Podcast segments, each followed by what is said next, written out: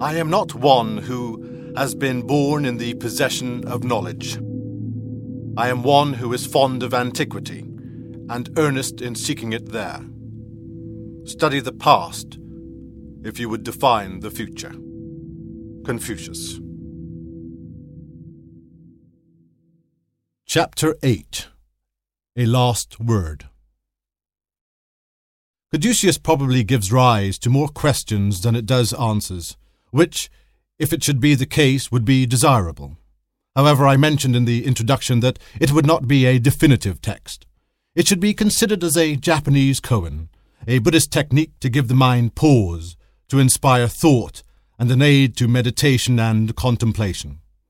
Examples of such would be if a tree falls in the forest and there is no one there to hear it, does it make a sound? Or what is the sound of one hand clapping?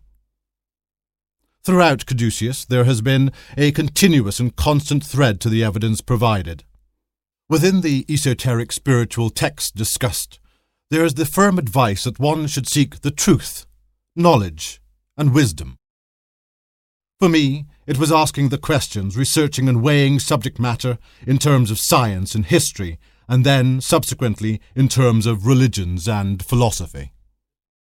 In the chapter on esoteric spiritual texts, it was proposed that light was often a result of such a search for knowledge and meditation. In the chapter dealing with the spiritual philosophers, there were individuals of profound thought, of great contemplation and introspection, who acted on such advice and, as a result, were compelled to write about their experience, and in particular, to describe their experience as awe inspiring and also associated with light. In the chapter on Kundalini, further notable individuals were identified who had had this experience and who also associated it with light. So powerful were their experiences that some of these individuals went on to found the religions and spiritual movements that we have today. Furthermore, the near death experience is one which also solidly includes the element of light as part of it. William James suggested of the mystic experience that, leaving aside the question of the truth of these, we should surely, on the basis of the undeniable action and influence gathered from this information, view it as, at least, worthy of consideration, but at best, as amongst the most important, tangible, and biological functions of mankind. Plato used the discourses of Socrates to supplement his own philosophical ideas, much like Lao Tzu, who used the maxims of earlier sages to illustrate his sentiments. I have similarly used a wide range of quotations in Caduceus, not only to provide substance to my assertions, but also to serve as mouthpiece to my contentions. Whilst there are many authors who have written on specific subjects included in Caduceus, I felt that there was no one book out there which brought all the elements together as I have tried to do. I believe that it is only by taking a universal view that can we come to something of any solidity closely aligned to the truth. So, what then is this unifying and universal light? That which seemingly can be accessed via the Kundalini experience or the near death experience.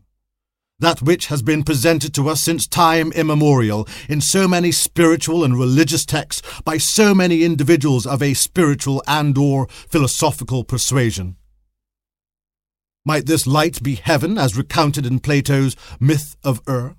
This shaft of light which stretches from heaven to earth? Or, as it further suggests, that this light is the bond of heaven and holds its circumference together? Might it be God, a divine entity, an omniscient entity? It is seen in esoteric spiritual texts in various forms.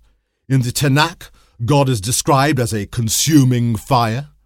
In the New Testament, God is light. In the Quran, God is the light. In the Bhagavad Gita, the radiance of the Supreme Spirit is comparable to the light if a thousand suns rose in the sky. And in the texts of Taoism, Tao or the Way is described as the light. The Zoroastrians claim that God is the light and the source of light. Indeed, in scripture around the globe and within a vast majority of cultures and sects, such as the Gnostics, its respective omniscient entity or fundamental underlying principle of life is referred to as light. The question arises do we just wave aside all these accounts of the experiences of the originators of the religious and spiritual thoughts and dismiss them as mere coincidence or metaphor?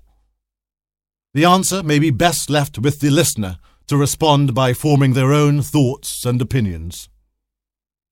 Some individuals who read spiritual texts like to be told what to do and how to act. But one important conclusion here is that it is the knowledge of the self and knowledge gained by the individual that is essentially required. In this book, I have set out to provide as much transcendent evidence from a variety of sources and angles. It was Plato who suggested that reason will only take you so far. At some point, one has to take a new and all encompassing perspective on what is available, but in my view, the preponderance of evidence suggests that, at very least, there is something else.